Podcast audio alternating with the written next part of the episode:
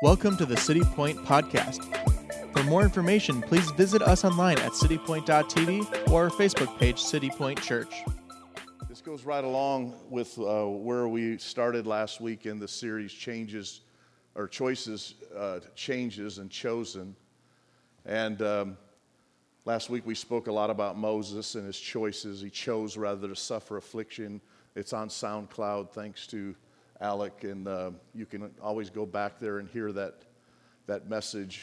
We dealt out of Hebrews 11, the life experience of Moses, a great deal in that. Today is going to fall more in line with the changes part of this, and I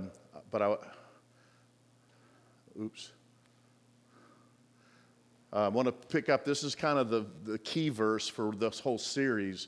Is out of Matthew 16, 24 to 26.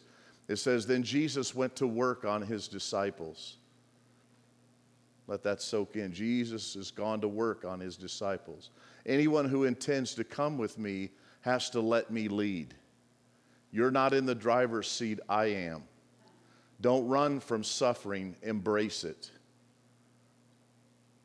I know suffering is a very touchy subject, and it's a very challenging subject to teach accurately, and because some people want to make the Christian life nothing but suffering, and therefore they take such a hard slant on suffering that they actually remove the joy from this life. But the fact is, there is an element of suffering by virtue of the fact that we are making choices. See, the only thing you really own in life are the choices you make. So you can't run from suffering, because when you make choices, like we talked about last week, when Moses made a choice to go with Israel, he was saying yes to God and he was saying no to the world. So there was a certain amount of suffering involved. He suffered with the people of God. It says he chose rather to suffer with the people of God, rather enjoy the pleasures of sin for a season. It's a powerful principle that whenever you say yes to something, you're saying no to something else. It's just, you can't have your cake and eat it too. Yeah. That American form of whatever is wrong. If you want to eat your cake, eat it, enjoy it. But then know this, after you've ate it, it's gone. And so if you want to hold on to it, hold on to it. Or if you don't want it at all, bring it to me. I'll take care of it. He said, don't run from suffering. Embrace it. Everybody say, embrace it. Embrace. Follow me and I'll show you how. So that's what Jesus is doing. He's showing us how to embrace things. Most of us spend most of our lives trying to escape things and run away from things. Jesus shows us how to embrace things so we can actually filter through what is worth holding on to and what we need to let go of. Can I just say this to you this morning with all of my heart? Notice I'm not screaming and I'm not yelling. I'm telling you something that's so true that you need to hear it, not the theatrics around it. When you make the right choices, follow me and I'll show you. When you embrace the Lord Jesus Christ, when you embrace the right choices in your life, it teaches you the things that you should hold on to and the things that you should let go of. And the problem is we get it messed up, because some of us are holding on to things that we should let go, and we're letting go of things that we should be holding on to.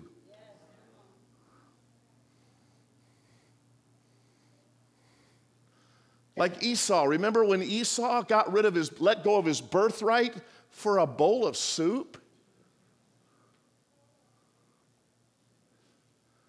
But I've seen people trade for less. And so we need to learn what's worth holding on to. What's worth holding on to is Jesus and honor and courage. And the world will tell you, let go of that and grab hold of this momentary pleasure. And so you see, he says, self-sacrifice is the way, my way, to finding yourself. You find out what his values are. When his values become your values, you really find yourself. Now, what he says here, though, is what kind of deal is it to get everything you want but lose yourself? In the King James, it says this. This is the Passion Translation. In the King James, it says, what does it profit a man if he gains the whole world but loses his soul? So if you lose yourself in the process of getting everything you want, what's the point? What could you ever trade your soul for? I mean, I did it in my early days as a young person. I traded myself, lost myself, chasing after foolishness, pleasures, and momentary things that shined. Because the devil will always promise you in temptation something that will fulfill you and satisfy you. But really the truth is, when the devil promises you this will fulfill you and satisfy you, what it really is going to do is it's going to enslave you and deceive you. That's a good word right there, Pastor Mike. Not too many people really want to think about that, but what will you trade for your soul? Will you hold on to yourself, your life, the things that are really important, your self-respect? Let me just say to you young people, the temptation today is in such a sensual world is to sell your virginity, sell your purity for a momentary pleasure. But if you will hold on to that purity before God, God will make it worth your while. And God will set you on a hill, and He will show you off. Because if you hold on to yourself and you keep yourself pure and keep yourself from this world like that, God will set you up and bless you like you have never known before. Amen. And so I just feel like we need to talk about these things. We need to talk about these choices that we're making. So, and today that's what my plan is. So write this down. Life is composed of your choices. Notice that this word composed is like a composition in a written form is made up of many words. A composition in a musical sense is notes, many notes that are composed to make a song. Your life is composed of your choices, many choices. Not just one, not just two, not just three, but there's many choices that compose your life. Your life is composed of your choices. And how many of you know that choices make big differences in your life? Who you marry, what you decide to do with your life, where you decide to live, how you decide to serve and what you give yourself into. All of these decisions lay big into your life, and you can make good decisions and you can make bad decisions. You can make good and bad decisions. You ever heard a song that you before and you said, well, I like that part of the song, but that song stinks. That's kind of like our lives sometimes. You know, I really like this, but I don't like this. Well, if you don't like the song, then change your choices.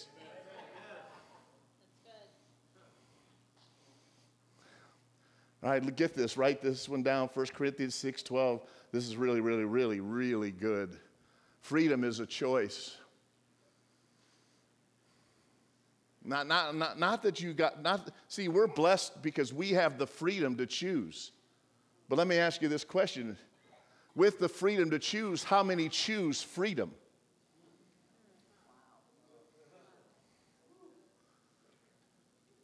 All righty then, so going right on. It's true, now listen, this is 1 Corinthians 6:12. It's true that our freedom allows us to do anything. This was a statement that was going around in the city of Corinth especially, which was a city given over to ungodliness, immorality, lasciviousness, or lasciviousness is a $3 word for loose living. Just living any old way. The scripture calls it lasciviousness. It's just loose living. And so he says, the saying that going around the Corinthian church was, I'm free to do whatever I want. Does it sound like any other culture you're a part of today? I'm free. Don't judge me. Don't you judge me. And the church has listened, and so we don't say much about anything because we're not going to judge. Of course, Jesus said, judge righteous judgment. So, moving right along. It's true that our freedom allows us to do anything. Think about this. Under the gospel of Jesus Christ, there is great freedom. But it's always freedom that's ruled and guided and guarded by the ultimate principle, which is love. Woo! So if you're saying, I'm free to do whatever I want, but it doesn't fall into love, under the love category, then it's not really freedom. It's probably bondage. Because there's a difference between love and lust. For God so loved that he, love always is giving.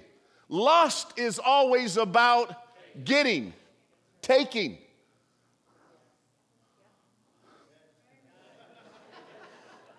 We're making a composition here. So true freedom says I can do anything, but look at what it says. But that doesn't mean that everything we do is good for us. Whoo! I'm free to do as I choose, but I choose to never be enslaved to anything. See, because here's the thing. Every choice you make carries with it consequences. We always talk about choices, but we seldom talk about the consequences, whether intended or unintended consequences. You are free to make your choices, but you are not free from the consequences. Say amen, Pastor Mike. Amen. Y'all, notice I'm just calm. I'm not mad. I'm not preaching, screaming like an idiot. See, I'm free, but I can pretty much do anything. I'm free. But my freedom ends when it hurts somebody else.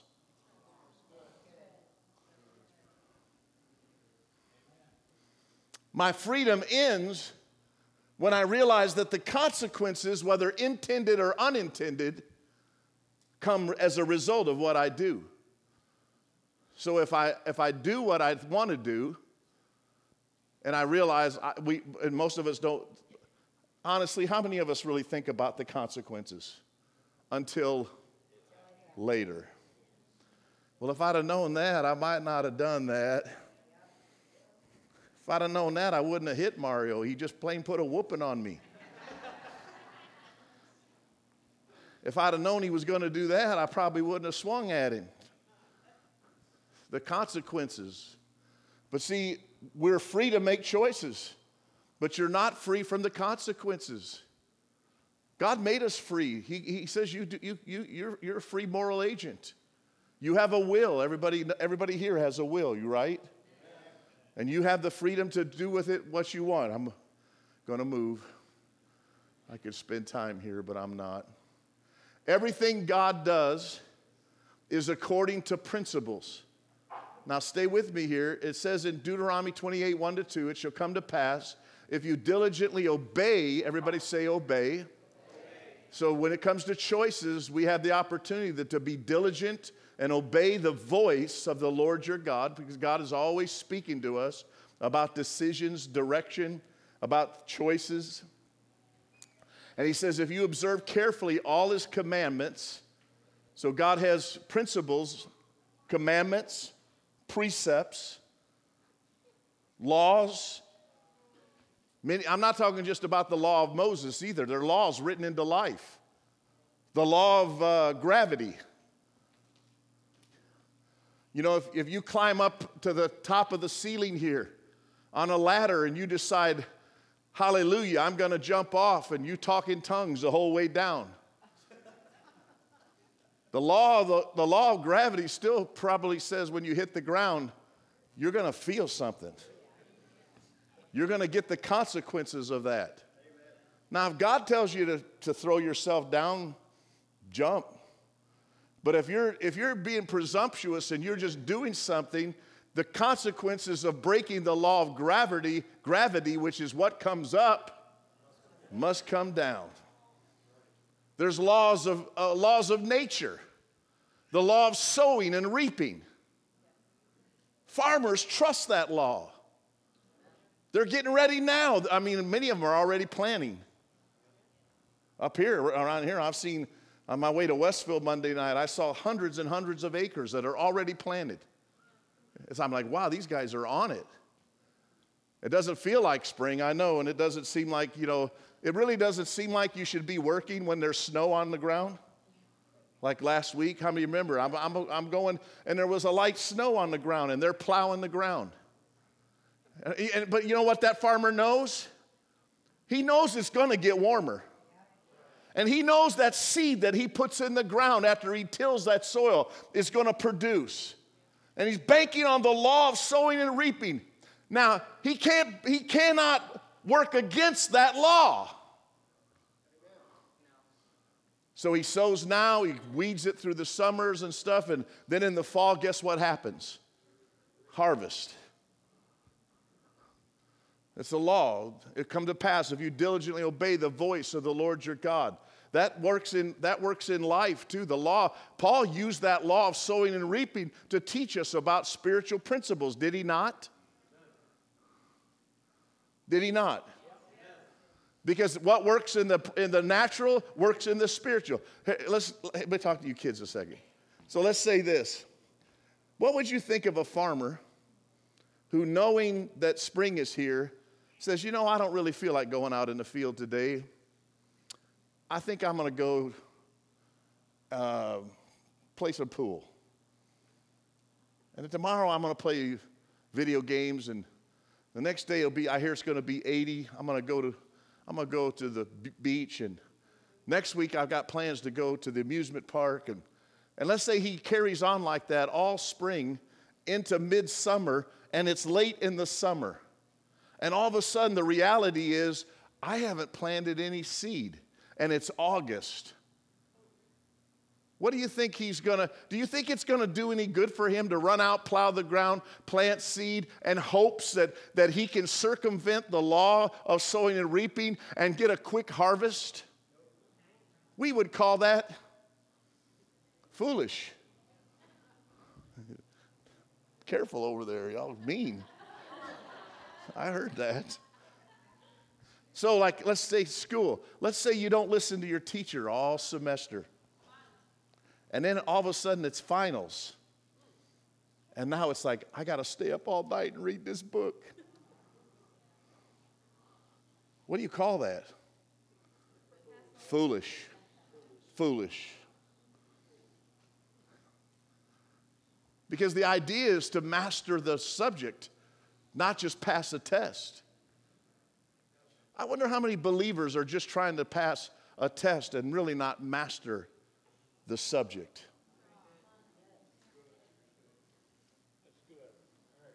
Y'all getting quiet on me. Don't y'all go Presbyterian on me. Come on, let's have some fun here. I'm just telling you the truth. So now here's what he says. Everything God does is according to principles. God is always true to his word. God is always true. The Bible says he watches over his word to perform it. God is always faithful to his principles, his precepts, his commandments. He says, and also I love here how he ties it into the voice. See, a lot of people, they really study the written word of God, but they are not adept at hearing the voice of the Lord as he breathes that word into life. Jesus said, man shall not live by bread alone, but by every word which proceeds out of the mouth of God. The proceeding word is how God takes his written principles, his written precepts, his written word, and he breathes it into your life. And when the Holy Spirit breathes a word into you, obey it.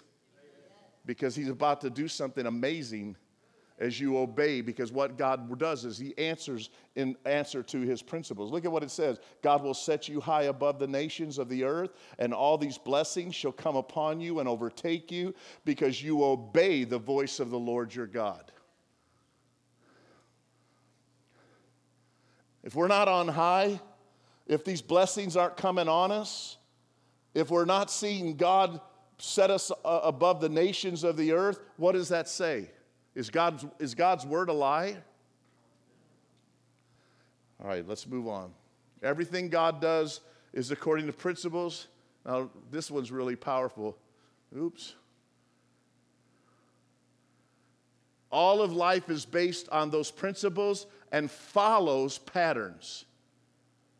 Hebrews 8, 1-2, and verse 5 says this. Now, this is the main point of the things we are saying. We have such a high priest who is seated at the right hand of the throne of majesty in heavens, a minister of the tabernacle which the Lord erected and not man, who serve the copy and shadow of the heavenly things, as Moses was divinely instructed when he was about to make the tabernacle. For he said, now watch this, see that you make all things according to the pattern shown you on the mountain. Everything God does is in alignment with principles and according to patterns. Patterns are like blueprints. So like a blueprint, I used to build, okay? I used to build houses. And people would bring me their prints, and they would, some of them were custom drawn, their dream houses. I was blessed to build some, the most expensive house I ever built was $1.7 million. That was the value of the house when it was done. This guy had these prints custom made. It was his dream home.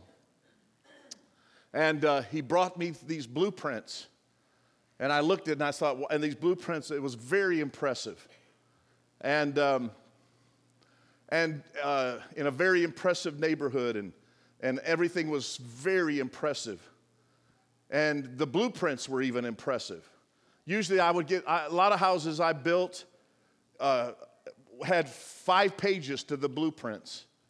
This had 25 pages. The detail work was very, very exact. Detail on everything inside the house and outside the house. How many of you know God has details about his house, his tabernacle? When he gave Moses, listen, God only gave us Genesis 1 and chapter 2 about all of creation, creating the heavens and the earth. And he gave the whole book of Exodus and a lot of the book of Deuteronomy and Leviticus about the patterns and things that he wanted done that pertain to the tabernacle and the sacrifices of the tabernacle. God was very particular. He did everything according to a pattern. The pattern is not the thing, but it tells you how to get to the thing. The blueprint is not the house, but it tells you how you're going to get from nothing to the house by following the prints and doing what the blueprint says to do, because that's the pattern. And if you do your job right, when you get done, the house looks just like the pattern. Whew. Let me tell you something. God has a pattern for the church today. But I'm afraid that I'm not so sure that the church looks like God's pattern.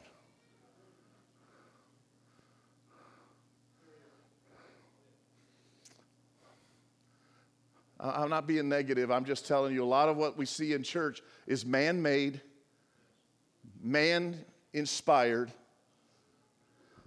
man-fed, man-led.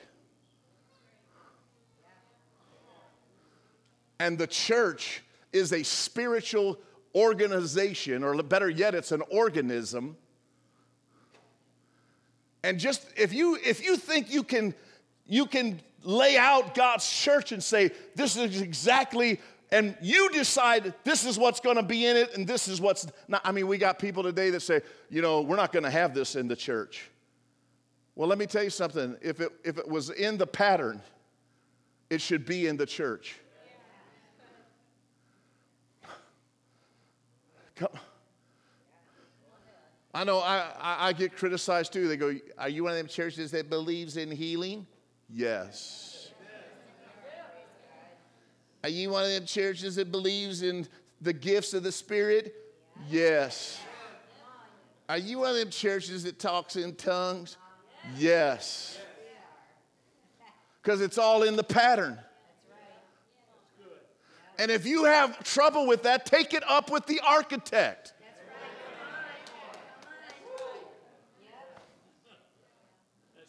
Yeah, but I like everything neat and in order. Well, go to the graveyard. It's all real neat and orderly over there. But wherever God is, it seems to be somewhat crazy. You can't tell me that the day of Pentecost wasn't crazy. Woohoo. But see, if we build according to the pattern, now, he says this, he says, everything was made according to the pattern shown to Moses on the mountain. Now, the writer of Hebrews, if you follow this out, is telling us that Moses got his pattern for his tabernacle, and Jesus has his pattern for his tabernacle, which is the church, and that if we will follow Jesus' pattern, which Jesus' pattern can be a lot different than our pattern. He said, Pastor Mike, I'm not sure I like Jesus' pattern. Because it involves all kinds of sacrifice and all kinds of laying yourself down. Didn't Jesus tell you if you're going to do this, you got to let me drive. You got to get out of the driver's seat and you got to let me get behind the wheel. And I say, Jesus, take the wheel, glory to God. I say, Jesus, get me out of the way. Jesus, do something in your church because his house is supposed to be a house of prayer. So isn't it funny that in the most churches, you'll find everything in the world going on. Fashion shows, all kinds of, oh, God, help me, Jesus. And you won't find a prayer meeting. And Jesus said, my house shall be called a house of prayer. Jesus said, if you want to see my house, my people are praying.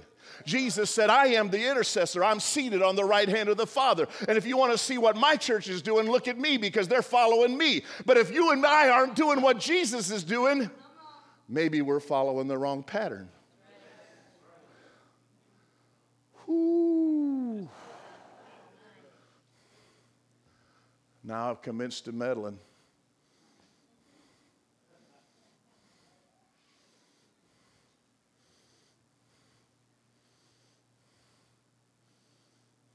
A.W. Tozer said this, or no, it was Ian Bounds. He said, men keep looking for better methods. God keeps looking for better men.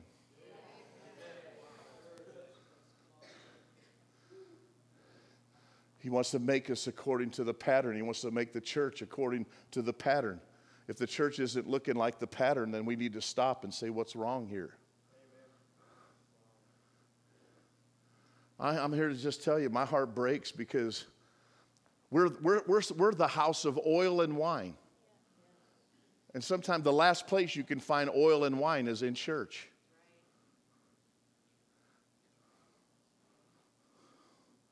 You can find tradition. You can find a bunch of stuffy people. You can find a bunch of self-righteous judgment.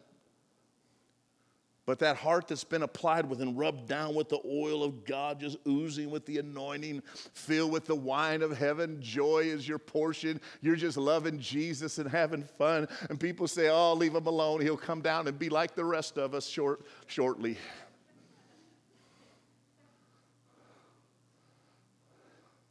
And I'm telling you, God wants to do this based on the pattern. I'm challenging you with this because I'm going to ask you about your life. Is your life following God's pattern? Let's just talk about your personal life. Is your personal life matching to God's pattern? God's pattern is Jesus. Amen, Pastor Mike. Amen. Because what you're doing is you're making choices that make and shape to the pattern. Now listen to this. Once you make a choice, you become the servant to that choice. Romans 6:16 says, know ye not that to whom you yield yourselves servants to obey, his servants you are to whom you obey, whether sin unto death or obedience unto righteousness. See, you know what he says? Once you yield yourself, whichever it is, death or life, obedience or to righteousness or sin unto death, once you make that choice, you become the servant of that choice. If you want to change your life, then you have to change your choices. But God be thanked that you were the servants of sin, but you have obeyed from the heart that form of doctrine which was delivered you. Being then made free from sin, you became the servants of righteousness. You have obeyed from the heart. Everybody say from the heart. See, because this is all always forever and was supposed to ever be about the heart. It's always been about the heart in God's estimation. Keep your heart with all diligence, for out of it are the issues of life. And when you obey from the heart, that teaching, don't let that word doctrine mess with you, because people go, oh, that doctrine stuff, it's so dry and dead. No, teaching is life, because the word is Jesus. Jesus is the word. And when Jesus is taught and communicated in relationship, it comes alive for people. And so here's where I wanted to get to. So I'm gonna have to go back sometime next week or something and share more about that. But here, turn with me. We're gonna close at 1 John 2, 1 and 2. I want them to get ready to serve communion. Get ready. My little children, believers, dear ones, this is from the Amplified. I am writing you these things so that you will not sin and violate God's law. Did you see this? Why is he writing this? So we won't fall into sin, violate God's principles, violate God's law. But if anyone sins, he acknowledges the fact that we miss the mark sometimes. We do. Everybody say yes. We do. John says, if any man says, I have no sin, he's deceived and he's a liar and the truth isn't in him. But he's not giving us an excuse to sin. Are you with me? What he's saying is, if anyone sins, we have an advocate. So the idea here isn't to give you an excuse or a license to sin. It's to show you the way out. It's show you how you have victory over it. Jesus' whole life was a demonstration or a pattern of how we get victory over sin, how we get free, how we walk in the freedom of God. Now, here's what it says. It says, if anyone sins, we have an advocate. Everybody say advocate. What an advocate is like an attorney. If you've ever been in trouble before, you know that you should hire yourself a good attorney. Because a good attorney is hired so he can intercede for you or represent you. Brad, we were at Kimbrough the other night with the men, and Brad was up sharing. He was talking about his experience when he went to court, and he got appointed a public defender, which they call them pretenders. Because here your life is in the hands of some people here who are going to decide your fate. And so you think about it, a public defender is somebody who, he has no interest in you. He has no interest in your case per se. All he's there is because the court appointed him, and he's going through the motions because he has to get this job done so he can get the better job. Hello? But what he's saying here, he says, if anyone sins, we have an advocate. Now listen to me. This is where I wanted to get today as we get ready to take communion. The fact of the matter is, church, when it comes to our lives, we are all guilty.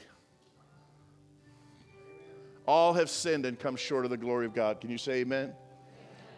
There's not a person here that can stand before God on our merit or what we have done.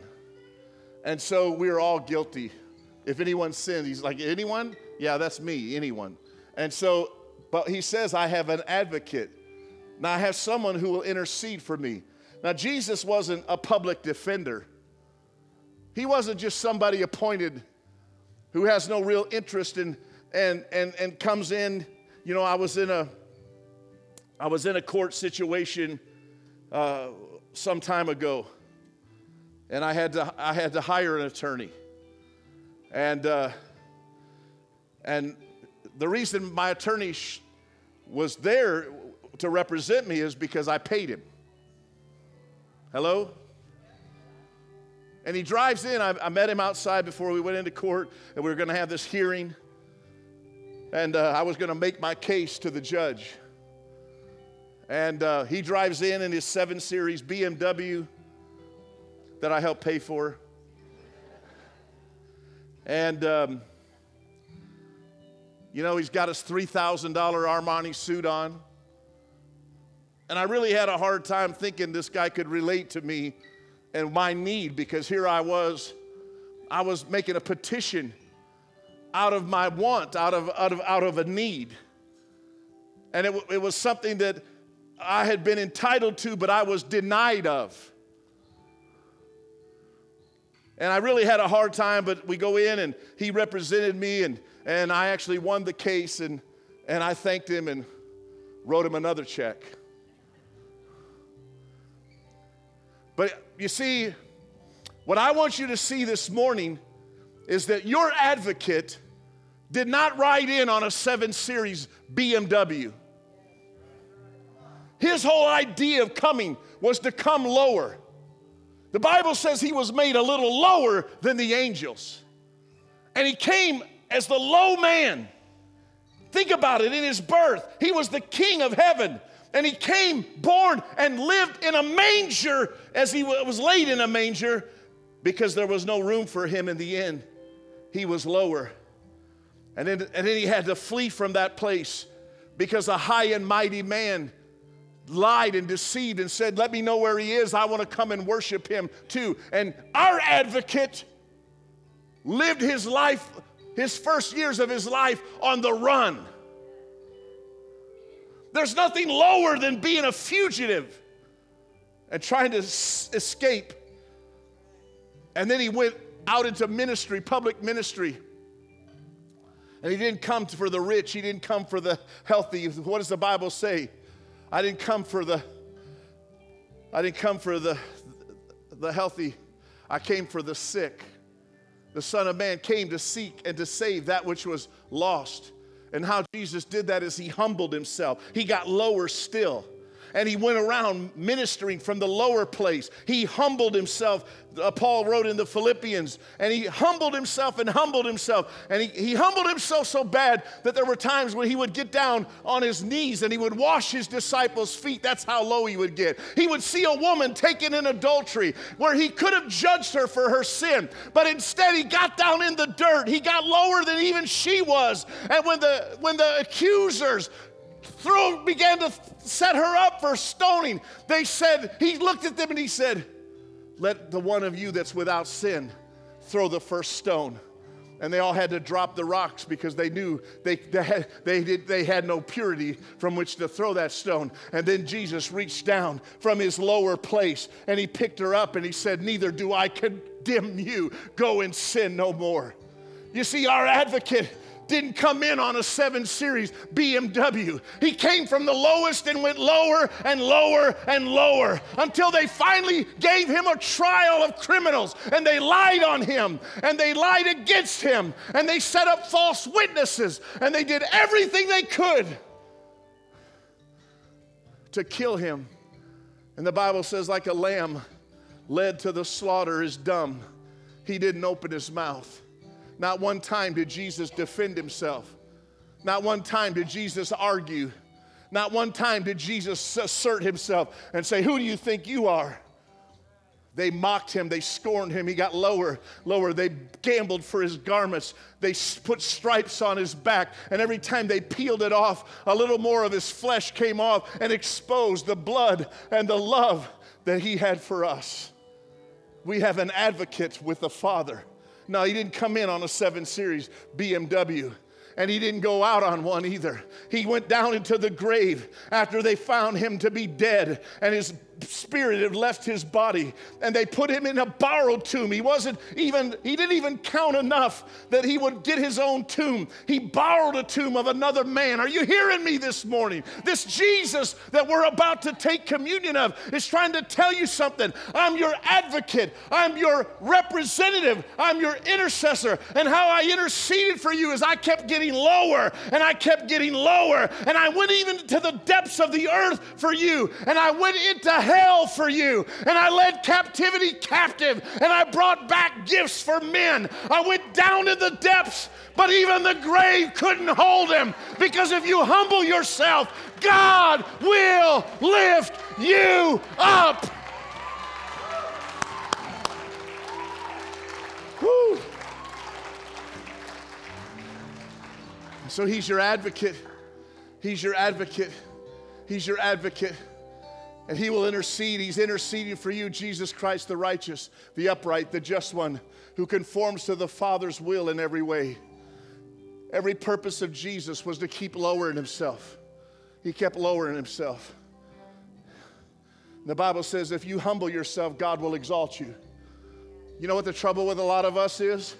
We're so high and we're so mighty, God can't reach us.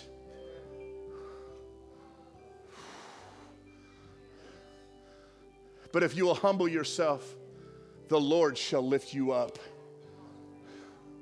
The Lord shall lift you up. Every purpose, every thought, everything Jesus did was about lowering himself so he could lift you up. He did everything he did for you. Everything he did for you. Everything he did for you. And you know what Christianity has become today? We have turned it all around and now we've made it all about us.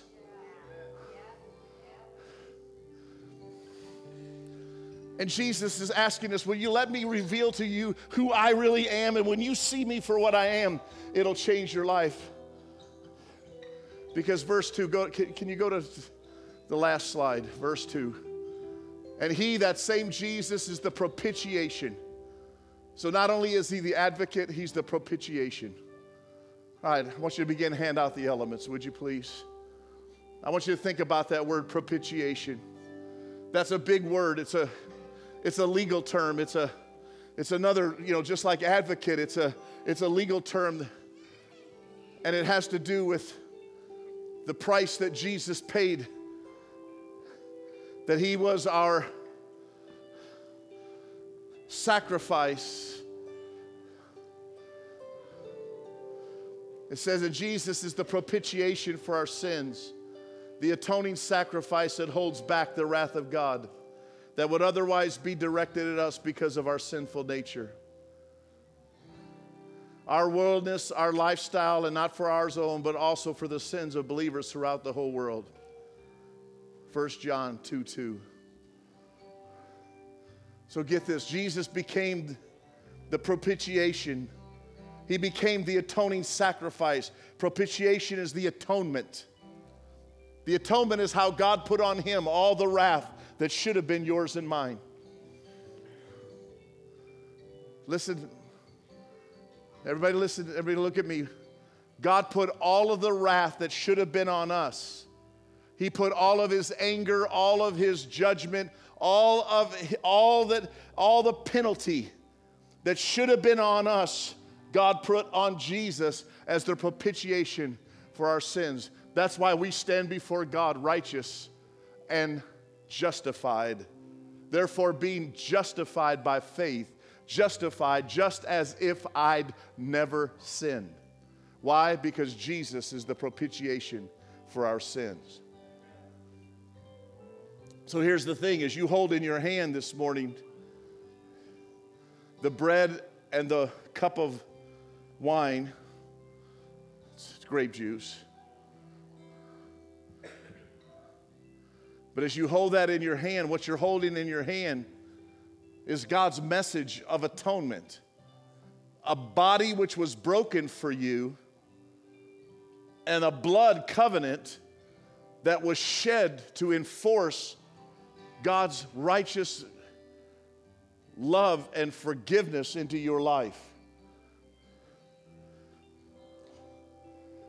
And there's power in this communion. So we're almost there. Almost everybody. Everybody got it?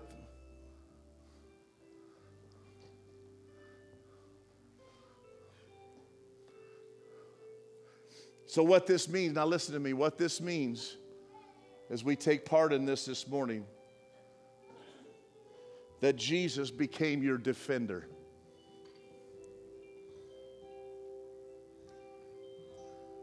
Jesus took upon him all your sins, all of your guilt, all of your shame, and he becomes your advocate, and he stands intercession for you and says, Father, there's your son, there's your daughter. No anger, no wrath, none. Thank you. So what we're going to do, I want you to take the bread in your hand first. We're going to bless it, and we're going to all take it together. Father, we thank you for this bread, which represents the broken body. And you said, Lord, that this body was broken for us, and as often as we do this, we should do this in remembrance, Lord, remembrance of the broken body, which was taken all the way to the cross and put in a tomb dead, resurrected back to life again. Lord, you identified so much by going so low so that you could bring us up and bring us into an exalted position with you. Today I rebuke the enemy and his sin consciousness off people's lives and their brokenness, God, that all they think about is where the areas that they're broken. Today we receive healing into our lives because of the body of Jesus. Bless this bread. Take it and eat right now, please. Then Jesus took the cup. He said, "This cup is the New Testament in my blood." It's the new covenant. It's a new covenant. The covenant where I said I would take out of their heart the hearts of stone, and I would write my laws in their heart and give them a heart of flesh, that everyone will know me from the least to the greatest. That the covenant is that we become so identified with you that we become the sons and the daughters of God, and you no longer hold our trespasses against us, but you cleansed us, forgave us, healed us, restored us. We take this cup, we bless it in Jesus' name. Take the cup and drink it.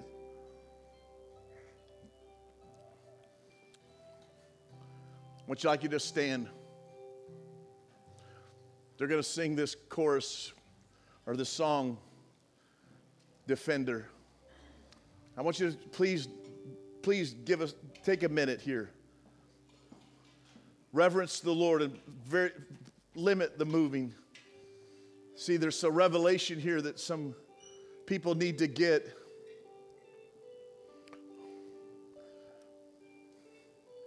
Because you've been trying to defend yourself.